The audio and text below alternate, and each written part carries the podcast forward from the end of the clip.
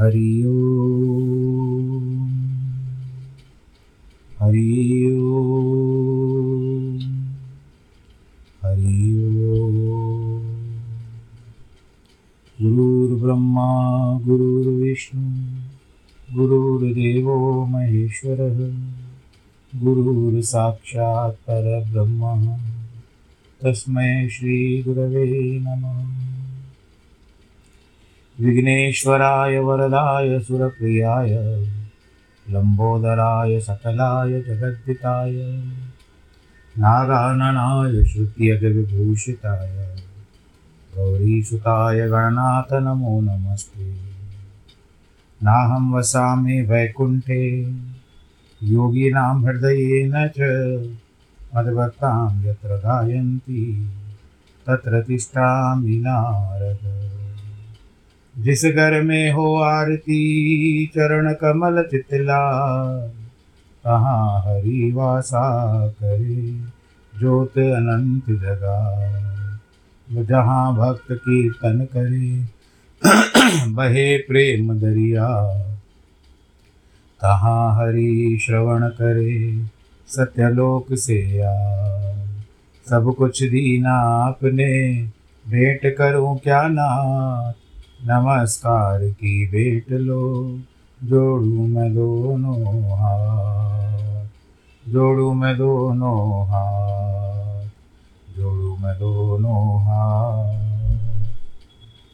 शान्ताकारं भुजगशयनं, पद्मनाभं सुरेशं, विश्वाधारं गगनसदृशं, मेघवर्णं शुभाङ्गं लक्ष्मीकान्तं कमलनयनं योगिविरदानगम्यं। वंदे विष्णुं भवभयहरं सर्वलोकैकनाथं। मङ्गलं भगवान् विष्णु, मङ्गलं गरुडध्वज। मङ्गलं पुण्डरीकाक्ष मङ्गलाय स्तनोहरि सर्वमङ्गलमाङ्गल्ये शिवे सर्वार्थसाधिके शरण्ये त्र्यम्बके गौरी, नारायणी नमोऽस्तु ते। नारायणी नमोऽस्तु ते नारायणी नमोऽस्तु ते काशी विश्वनाथ गङ्गे हर हर महादेव शम्भो काशी विश्वनाथ गंगे, हर हर महादेव शंभो। हर हर महादेव शंभो, हर हर महादेव शंभो।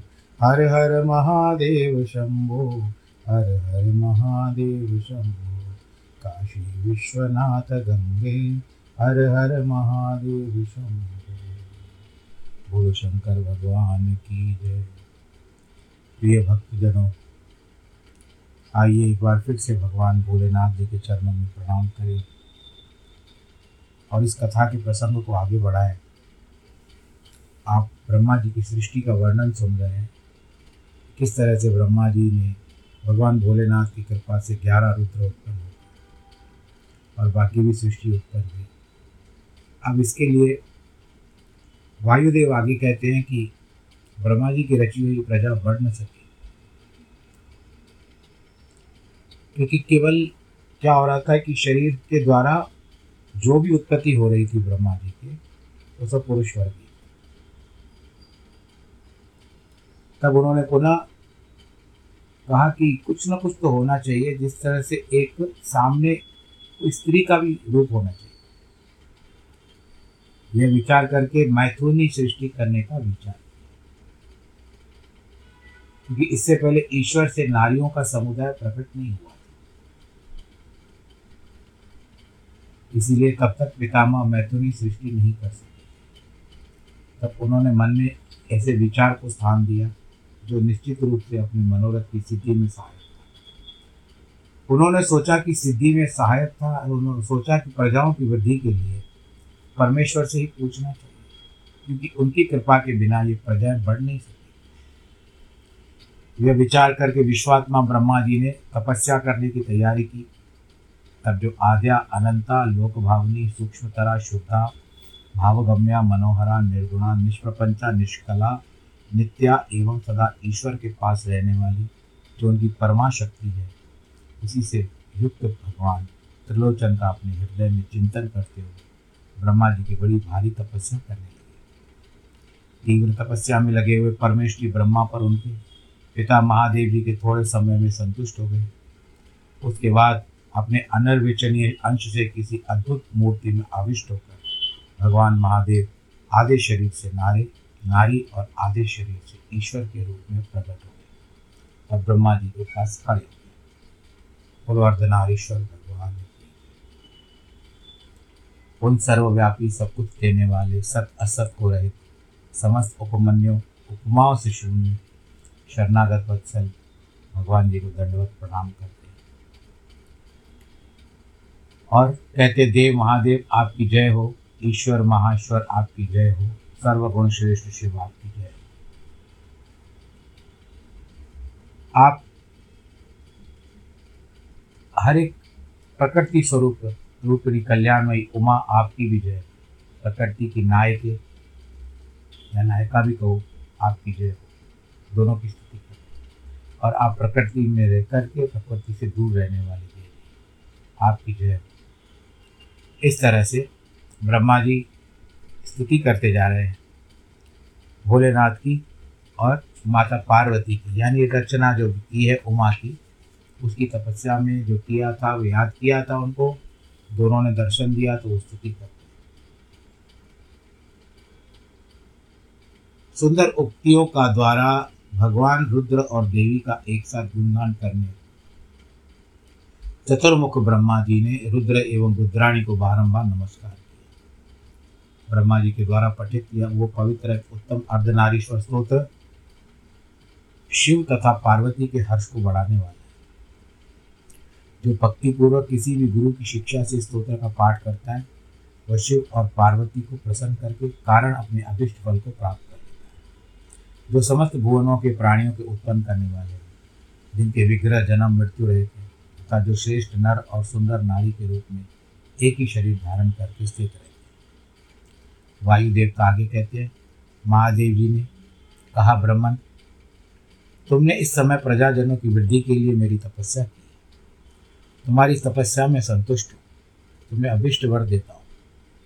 इस प्रकार परम उद्धार, स्वभावत मधुर वचन कहकर के देवेश्वर हर ने अपने शरीर के वाम भाग से देवी रुद्राणी को प्रकट किया, जो दिव्य गुण संपन्ना देवी को ब्रह्मवेता पुरुष परमात्मा शिव की पराशक्ति कहते हैं। तथा जिनमें जन्म, मृत्यु और जरा आदि विकारों का प्रवेश नहीं हो सकता, वे भवानी उस समय शिव के अंग से प्रकट हुए। जिनका परम भाव देवताओं को भी ज्ञात नहीं है, वे समस्त देवताओं को भी अधीश्वरी और स्वामी के अंग से प्रकट हुई है। ब्रह्मा जी कहते हैं, इस प्रभा से अपनी प्रभा से संपूर्ण जगत को प्रकाशित कर ब्रह्मा जी कहते हैं सर्व जगन्मयी देवी, महादेवी सबके पहले आपने मुझे उत्पन्न किया, प्रजा की सृष्टि में कार्य में लगाया। इनकी आज्ञा से मैं समस्त जगत की सृष्टि करता हूँ, किंतु देवी, मेरे मानसिक संकल्प से रचे हुए देवता आदि समस्त प्राणी बारंबार सृष्टि करने पर भी बढ़ नहीं रहे। अतः मैथुनी सृष्टि करने के लिए मैं प्रजा को बढ़ाना चाहता हूँ। नारी कुल की सृष्टि करने के लिए मुझमें शक्ति नहीं है। संपूर्ण शक्तियों का आविर्भाव आप ही हो जाता है। और सबको सब प्रकार की शक्ति देने वाले आप वरदायनी माया देवीश्वरी ही प्रार्थना करते ब्रह्म योनि प्रजा की ब्रह्मा के इस प्रकार याचना कर पर, करने पर देवी रुद्राणी ने अपनी बोहों के मध्य में से अपने समान ये कांतिमती एक शक्ति प्रकट की। उसे देखकर देव देवेश्वर हंस हर ने हँसते हुए कहा, तुम तपस्या द्वारा ब्रह्मा जी की आराधना करके उनका मनोरथ पूर्ण करो। परमेश्वर शिव की इस आज्ञा को शिरोद्धार करके वह देवी ब्रह्मा जी की प्रार्थना के अनुसार दक्ष की पुत्री हो गई। इस प्रकार ब्रह्मा जी को ब्रह्म रूपिणी अनुपम शक्ति देकर के देवी शिवा महादेव जी के शरीर में प्रविष्ट हो गई। फिर महादेव जी भी अंतर्ध्यान हो गए। तभी से उस जगत के भीतर स्त्री जागी, जाति में भोग प्रतिष्ठित हुआ और मैथुन द्वारा प्रजा की सृष्टि का कार्य चले। वायु देवता कहते हैं। इस प्रकार महादेव जी ने सनातन पराशक्ति को पा करके महादेव जी के द्वारा प्रजापति ब्रह्मा मैथुनी सृष्टि करने की इच्छा लेकर स्वयं भी आधे शरीर से अद्भुत नारी और आधे शरीर से पुरुष हो गए। आधे शरीर से जो नारी हुई वह उनसे शत्रुपा प्रकट हुई थी। ब्रह्मा जी ने अपने आधे शरीर से विराट उत्पन्न किया। विराट पुरुष को स्वयंभू मनु कहते देवी शतरा शतरूपा ने अत्यंत दुष्कर तपस्या करके उदित यश वाले मनुष्य को ही पति के रूप में प्राप्त किया। इसके पश्चात मनु के वंश तथा दक्ष यज्ञ यज्ञ विध्वंस आदि के प्रसंग सुनाकर वायु देवता ने बताया कि भगवान शंकर ने दक्ष तथा देवताओं के अपराध को भी क्षमा कर दिया। ऋषियों ने पूछा, प्रभु, अपने गणों तथा देवी के साथ अंतर जान होकर भगवान शिव कहाँ गए? वायु देवता कहते हैं कि पर्वतों में श्रेष्ठ, विचित्र कंदराओं से सुशोभित जो परम सुंदर मंदराचल है वही अपनी तपस्या के प्रभाव से देवादिदेव महादेव जी का प्रिय निवास स्थान उसने पार्वती और शिव को अपने सिर पर ढोने के लिए बड़ा भारी तप किया था और दीर्घ काल के बाद उसे उसके चरणार बिंदुओं का स्पर्श सुख प्राप्त हुआ। उस पर्वत के सौंदर्य का विस्तार पूर्वक वर्णन हज़ारों मुखों से सौ करोड़ वर्षों से भी नहीं किया जाता उनके सामने समस्त पर्वतों का सौंदर्य तुच्छ हो जाता इसीलिए महादेव जी ने देवी को प्रिय करने वाले की इच्छा से उस रमणीय पर्वत को ही अंतपुर बना दिया। सर्वश्रेष्ठ पर्वत का स्मरण करके रैम्य रैव्य आश्रम में समीप अंबिका सहित भगवान त्रिलोचन वहाँ से अंतर्ध्यान होकर चले गए। मंदराचल के उद्यान में पहुंचकर देवी सहित महेश्वर वहाँ की रमणीय तथा दिव्य अंतपुर की भूमियों में रमण करने लगे। कुछ समय बीत गया ब्रह्मा जी की मैथुनी सृष्टि के द्वारा जब प्रजाएँ बढ़ गई, तब शुंभ और निशंभ नामक दो दैत्य उत्पन्न हुए। वे भाई थे। उनके तपोबल से प्रभावित होकर परमेश्वरी ब्रह्मा ने उन दोनों भाइयों को वर दिया कि इस जगत के किसी भी पुरुष से तुम मारे नहीं जा पाओगे। इन दोनों ने ब्रह्मा जी की प्रार्थना की कि पार्वती देवी के अंश से उत्पन्न जो अयोनिजा कन्या उत्पन्न हो, जिसे पुरुष का स्पर्श तथा रति नहीं प्राप्त हुई हो तथा जो अलंग, अलंग्य पराक्रम से संपन्न हो, उसके पति काम भाव से पीड़ित होने पर हम युद्ध में उसी के हाथों मारा जाए। उनकी इस प्रार्थना पर ब्रह्मा जी ने तथास्तु कहकर स्वीकृति दे दी। तभी से युद्ध में इंद्र आदि देवताओं को जीतकर दोनों जगत को अनितिपूर्वक वेदों के स्वाध्याय और वशटकार यज्ञ आदि से रहित कर दिया। तब ब्रह्मा जी ने उन दोनों के वध के लिए देवेश्वर शिव से प्रार्थना की। प्रभु, आप एकांत में देवी की निंदा करके भी जैसे तैसे उनको क्रोध दिलाइए। उनके रूप रंग की निंदा उत्पन्न, निंदा से उत्पन्न हुई। काम भाव से रहित कुमारी स्वरूपा शक्ति को निशुंभ और शुंभ के वध के लिए देवताओं को अर्पित कर दी ब्रह्मा जी की बात सुनने पर प्रार्थना करने पर भगवान नील लोहित रुद्र एकांत में पार्वती की निंदा सी करते हुए मुस्कुरा कर कहते, तुम तो काली हो। तब सुंदर वर्ण वाली देवी पार्वती अपने श्याम वर्ण के कारण आक्षेप सुनकर के कुपित हो उठी। पतिदेव से मुस्कुरा कर कहती है, प्रभु, यदि मेरे इस काले रंग पर आपको प्रेम नहीं है तो इतने दीर्घ काल से अपनी शिक्षा आप दमन क्यों किया करते हो? कोई स्त्री स्त्री कितनी भी सर्वांग स्त्री सुंदर क्यों ना हो? यदि पति का उस पर अनुराग नहीं हुआ, अन्य समस्त गुणों के साथ उसका जन्म लेना व्यर्थ है। स्त्रियों की सृष्टि ही पति के भोग का प्रधान अंग है। यदि वह उससे वंचित हो गई तो इसमें और क्या उपयोग हो सकता है? ऐसा कहकर देवी पार्वती शैया से उठकर खड़ी हो गई। और कहती है कि मैं इस वर्ण को त्याग कर अब मैं दूसरा वर्ण ग्रहण करूँगी। और तपस्या के लिए दृढ़ निश्चय करके गदगद कर्ण से जाने की आज्ञा मांगने लगी। इस प्रकार प्रेम भंग होने से भयभीत हो भूतनाथ भगवान शिव स्वयं भवानी को प्रणाम करते कहते प्रिय, मैंने क्रीड़ा या मनो विनोद के लिए बात कही है। मेरे इस अभिप्राय को न जानकर तुम कुपित क्यों हो गई यदि तुम पर मेरा प्रेम नहीं होगा तो किस पर हो सकता है? तुम इस जगत की माता हो, मैं पिता तथा अधिपति हूँ। जो तुम पर मेरा प्रेम न होना कैसा संभव हो सकता है? हम दोनों का यह प्रेम भी क्या कामदेव की प्रेरणा से हुआ है, कदापि नहीं, क्योंकि कामदेव की उत्पत्ति से पहले ही जगत की उत्पत्ति हुई है।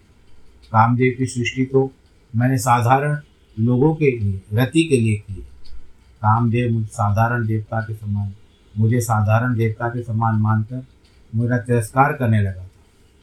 तब मैंने उसे भस्म कर दिया था। हम दोनों की यह लीला विहार भी जगत की रक्षा के लिए है, अतः उसी के लिए आज मैंने तुम्हारे प्रति ये परिहास युक्त बात कही है, मेरे इस कथन की सत्यता पर तुम शीघ्र ही प्रकट हो जाएगी। देवी ने कहा, भगवान, पति के प्यारे से वंचित हो जाने पर भी, पति के प्यार से वंचित होने पर भी, जो नारी अपने प्राणों का भी परित्याग नहीं कर देती, वह कुलांगना और शुभ लक्षणा होने पर भी सत्पुरुषों द्वारा निंदित समझी जाती है। मेरा शरीर गौर वर्ण का नहीं है, यानी गोरी गोरी नहीं हूँ। इस बात को लेकर आपको बहुत खेद होता है। अन्यथा क्रीड़ा या परिहास में भी आपके द्वारा मुझे काली कलूटी कहा जाना कैसे संभव हो सकता है? मेरा कालापन आपको प्रिय नहीं है, इसीलिए वह सत्पुरुषों से विनिंदित है। अतः तपस्या के द्वारा इसका त्याग करने के बिना अब मैं यहाँ नहीं रह सकता। शिव बोले, यदि अपनी श्यामता को लेकर तुम्हें इस तरह से संताप हो रहा है तो उसके लिए तपस्या करने की क्या आवश्यकता तुम मेरी या अपनी इच्छा से ही दूसरे वर्ण से युक्त हो जाओ। देवी ने कहा, मैं आपसे अपने रंग का परिवर्तन नहीं चाहती। स्वयं भी इसे बदलने का संकल्प नहीं कर सकती। अब तो तपस्या के द्वारा ब्रह्मा जी की आराधना करके मैं ही घोरी हो जाऊँगी। शिव बोले, महादेवी, पूर्व काल में मेरी कृपा से ब्रह्मा को ब्रह्मपद की प्राप्ति हुई। अतः तपस्या द्वारा उन्हें बुलाकर तुम क्या करोगे? देवी ने कहा इसमें संदेह नहीं कि ब्रह्मा आदि समस्त देवताओं को आपसे ही उत्तम पदों की प्राप्ति हुई है। तथापि आपकी आज्ञा पाकर मैं तपस्या के द्वारा ब्रह्मा जी की आराधना करके अपना अभिष्ट सिद्ध करना चाहता पूर्व काल में जब मैं सती के नाम से दक्ष की पुत्री हुई थी, तब तपस्या के द्वारा मैंने आप जगदीश्वर को पति के रूप में प्राप्त किया था। इसी प्रकार आज भी तपस्या के द्वारा ब्राह्मण ब्रह्मा को संतुष्ट करके मैं गौरी होना चाहता ऐसा करने पर क्या दोष है? महादेव जी के ऐसा कहने पर वामदेव मुस्कुराते हुए चुप हो गए। देवताओं का कार्य सिद्ध करने वाले की इच्छा से उन्होंने देवों के रोकने के लिए हट नहीं किया। वायुदेव कहते हैं, महर्षियों, तदनंतर पतिव्रता माता पार्वती, पति की परिक्रमा करके उनके वियोग होने वाले दुख को किसी तरह रोक कर हिमालय पर्वत पर चली गई। उन्होंने पहले सखियों के साथ जिस प्रकार पर स्थान पर तप किया था स्थान से उनका प्रेम हो गया था। अतः फिर उसी को तपस्या के लिए चुना। माता पिता के घर जाकर दर्शन किए, प्रणाम करके समाचार बताकर उनकी आज्ञा लेकर उन्होंने सारे आभूषण उतार दिए। तपोवन में जाकर के स्नान इत्यादि से निवृत्त होकर और परम पावन तपस्वी का वेश धारण करके वह तपस्या करने का संकल्प किया। वे मन ही मन सदा पति के चरणार बिंदों का चिंतन करने लगी। इसी क्षणिक लिंग में उनकी ध्यान करके पूजन की बाह्य विधि के अनुसार जंगल में फल, फूल आदि उपकरणों के द्वारा तीनों समय भगवान शंकर जी का पूजन करती थी। भगवान शंकर ही ब्रह्मा का रूप धारण करके मेरी तपस्या मुझे में फल देंगे। तब ऐसा दृढ़ विश्वास रखकर वे प्रतिदिन तपस्या में लगी रहती थी। इस तरह तपस्या करते हुए बहुत समय बीत गया। तब एक दिन उनके पास कोई एक बड़ा व्याघ्र देखा। वह दुष्ट स्वभाव से वह आया था। पार्वती के निकट आते ही दुरात्मा का शरीर जड़वत हो गया। वह उनके समीप चित्र लिखित सा दिखाई देने लगा। दुष्ट भाव के पास आए हुए उस व्याघ्र को देखकर देवी पार्वती साधारण नारी नारिका की भांति अपने स्वभाव से विचलित नहीं हुई। उस व्याघ्र के सारे अंग अकड़ हो गए, अकड़ गए थे। वह भूख से अत्यंत पीड़ित हो रहा था। यह सोचकर कि यही मेरा भोजन देवी की ओर देख रहा था। देवी के सामने खड़ा खड़ा कर वह उपासना सी करने लगा। उधर देवी के हृदय में भी सदा यही भाव आता था कि व्याघ्र मेरा ही उपासक है। दुष्ट वन जंतुओं से मेरी रक्षा करने वाला है। यह सोचकर वे उस पर कृपा करने लगी। उनकी कृपा से तीनों लोग, तीनों प्रकार के मल तत्काल नष्ट हो गए। फिर तो उस व्याघ्र को सहसा देवी के स्वरूप का बोध हुआ, उसकी भूख मट गई और उनके अंगों की जड़ता भी दूर हो गई। साथ ही उनकी जन्म सिद्ध दुष्टता नष्ट हो गई। उसे निरंतर तृप्ति तृप्ति बनने लगी। उस समय उत्कृष्ट रूप से अपनी कृतार्थ का अनुभव करके वह तत्काल भक्त हो गया। उन परमेश्वरी की सेवा करने लगा। तब तो अन्य दुष्ट जंतुओं को खदेड़ता हुआ तपोवन में विचरने लगा। इधर देवी की तपस्या बढ़ी और तीव्र से तीव्रतर होती गई। देवता शुंभ आदि दैत्यों के दुराग्रह से दुखी होकर ब्रह्मा जी की शरण में गए। उन्होंने शत्रु पीड़ा जनित अपने दुख को उनसे निवेदन किया। शंभु, शुंभ और निशुंभ वरदान पाने के घमंड से देवताओं को बहुत दुख देते वह सब सुनकर ब्रह्मा जी को उन पर बड़ी दया आई। उन्होंने दैत्यवत के लिए भगवान शंकर के साथ बातचीत का याद करके देवताओं के साथ देवी को तपोवन में प्रस्थान किया। वहाँ सूर्यश्रेष्ठ ब्रह्मा ने उत्तम तप में परिनिष्ठित परमेश्वरी पार्वती को देखा। वे संपूर्ण जगत की प्रतिष्ठा से जान पड़ते थे। अपने श्रीहरि के द्वारा, अपने श्रीहरि के तथा रुद्रदेव के भी जन्मदाता पिता महेश्वर की भार्या, आर्या जगन माता गिरिजानंदनी पार्वती जी को ब्रह्मा जी ने प्रणाम किया। देवताओं के साथ ब्रह्मा जी को आया देख करके, देवी उनके योग्य अर्घ्य देकर स्वागत आदि के लिए सत्कार किया। बदले में उन्होंने भी स्वागत किया। और देवी की तपस्या का कारण पूछने लगे ब्रह्मा जी कहते हैं, इस तीव्र तपस्या के द्वारा आप किस अभिष्ट मनोरथ की सिद्धि चाहते हैं? तपस्या के संपूर्ण फलों की सिद्धि तो आपके अधीन है। जो समस्त लोगों के स्वामी हैं, उन्हीं परमेश्वर के पति रूप में पाकर आपने तपस्या का संपूर्ण फल प्राप्त किया। अथवा ये सारा ही क्रियाकलाप आपका लीला, विलास है। परंतु आश्चर्य की बात तो यह है कि आप इतने दिनों से महादेव जी के विरह का कष्ट कैसे सह देवी ने कहा, ब्राह्मण जब सृष्टि के आदिकाल में महादेव जी से आपकी उत्पत्ति सुनी जाती है, तब समस्त प्रजाओं में प्रथम होने के कारण आप मेरे ज्येष्ठ पुत्र होते हैं। फिर इस प्रजा की वृद्धि के लिए आपके ललाट से भगवान शिव का प्रादुर्भाव प्रादुर्भाव हुआ। तब आप मेरे पिता, पति के पिता और मेरे ससुर होने के कारण गुरुजनों में कोटि में आते हैं। मैं जब ये सोचती हूँ कि स्वयं मेरे पिता गिरिराज हिमालय आपके पुत्र हैं, तब आप मेरे साक्षात पितामह लगते लोक पितामह इस तरह आप लोक यात्रा की विधाता हैं। अंतपुर के पति के साथ जो वृतांत घटित हुआ है, उसमें मैं आपके सामने कैसे कह सकूँ? अतः ये बहुत कहने से क्या लाभ? मेरे शरीर में जो कालापन है, इसे सात्विक विधि से त्याग कर मैं गौर वर्णा होना चाहती हूँ, गौरी होना चाहती हूँ। ब्रह्मा जी ने कहा, देवी, इतने प्रयोजन के लिए आपने इतनी कठोर तपस्या क्यों की? क्या इसके लिए आपकी इच्छा मात्र ही पर्याप्त नहीं थी? अथवा ये आपकी एक लीला है, जगन माता? आपकी लीला भी तो लोकहित के लिए होती है। अतः आप इसके द्वारा मेरे एक अभिष्ट फल की सिद्धि कीजिए। निशुंभ और शुंभ नामक दो दैत्य हैं। उनके, उनको मैंने वरदान दे दिया। उसके, उसका घमंड उनका बहुत बढ़ गया। वे देवताओं को सता रहे हैं। उन दोनों को आपके हाथ से मारे जाने का वरदान प्राप्त हुआ है। अतः अब विलंब करने से कोई लाभ नहीं है। आप क्षण भर के लिए सुस्थिर हो जाइए। आपके द्वारा जो शक्ति रची या छोड़ी जाएगी, वही उन दोनों के लिए मृत्यु हो जाएगी। वही उनकी मृत्यु का कारण वही बनेगी। ब्रह्मा जी के इस प्रकार प्रार्थना करने पर गिरिराज कुमारी देवी पार्वती सहसा अपने काली त्वचा के आवरण को उतार कर गौर वर्णा हो त्वचा कोश काली त्वचामय आवरण रूप से त्यागी गई जो उसकी शक्ति थी, उनका नाम कौशिकी हुआ। कोश से निकलता है ना? कोश यानी खजाना। वह काले मेघ के समान कांति वाली कृष्ण वर्णा कन्या हो गई। देवी की माया महा मायामयी शक्ति ही योग, निद्रा और वैष्णवी कहलाती उसके आठ बड़ी बड़ी भुजाएँ थी। उसने उन हाथों में शंख, चक्र और त्रिशूल आदि आयुध धारण करके रखे। उस देवी के तीन रूप हैं, सौम्य, घोर और मिश्र। यह तीनों, तीन नेत्रों से युक्त थी। उसने मस्तक पर अंध्र अर्धचंद्र का मुकुट धारण किया था। उसे पुरुष का स्पर्श करके रति का योग नहीं प्राप्त था। वह अत्यंत सुंदरी थी।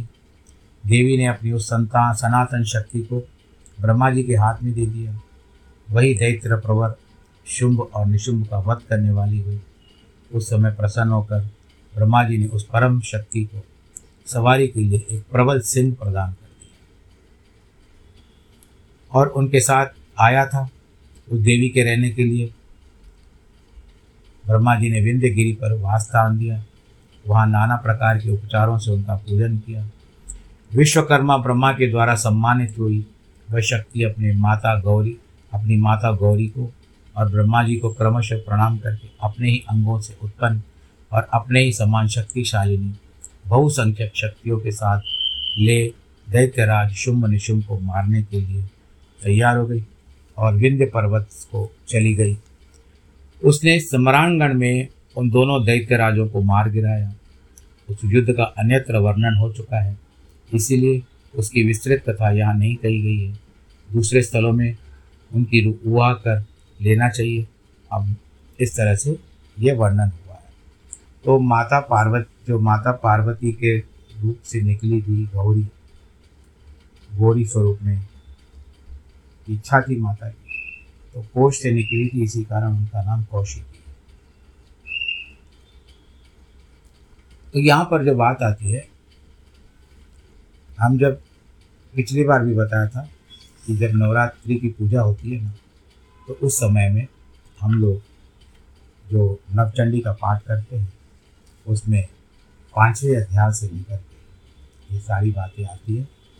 पाँचवें अध्याय से लेकर के दस अध्याय तक। माता का पाठ चलता है। पहले तो पहले अध्याय से चार अध्याय तक, जिसमें महिषासुर की मृत्यु होती है। पहले अध्याय में सूरत नामक राजा जो आपने सुना, ऋषि, वो सब थे। और उसके बाद दूसरे अध्याय से लेकर के महिषासुर इत्यादि का वध, तीसरे अध्याय में महिषासुर का वध होता है। चौथे अध्याय में सभी देवता माता की स्तुति करते हैं। पाँचवें अध्याय से ये जो आपने वर्णन सुना कि माता को प्रसन्न किया, माता ने अपना स्वरूप प्रदान किया और गौर वर्णा हो गई। और वहाँ पर बैठे हुए थे, ये आ चुका है। प्रसंग फिर भी मैं आपको बता रहा हूँ। पहले दूत को भेजा, धूम्रलोचन को भेजा, फिर उसके बाद युद्ध किया एक एक को भेजते गए। माता ने सबका संहार कर दिया। अंत में निशुम्भ आया। ये नवम अध्याय में आता है और माता के द्वारा मारा जाता है। दसवें अध्याय में जो बात आती है शुंभ स्वयं आता है।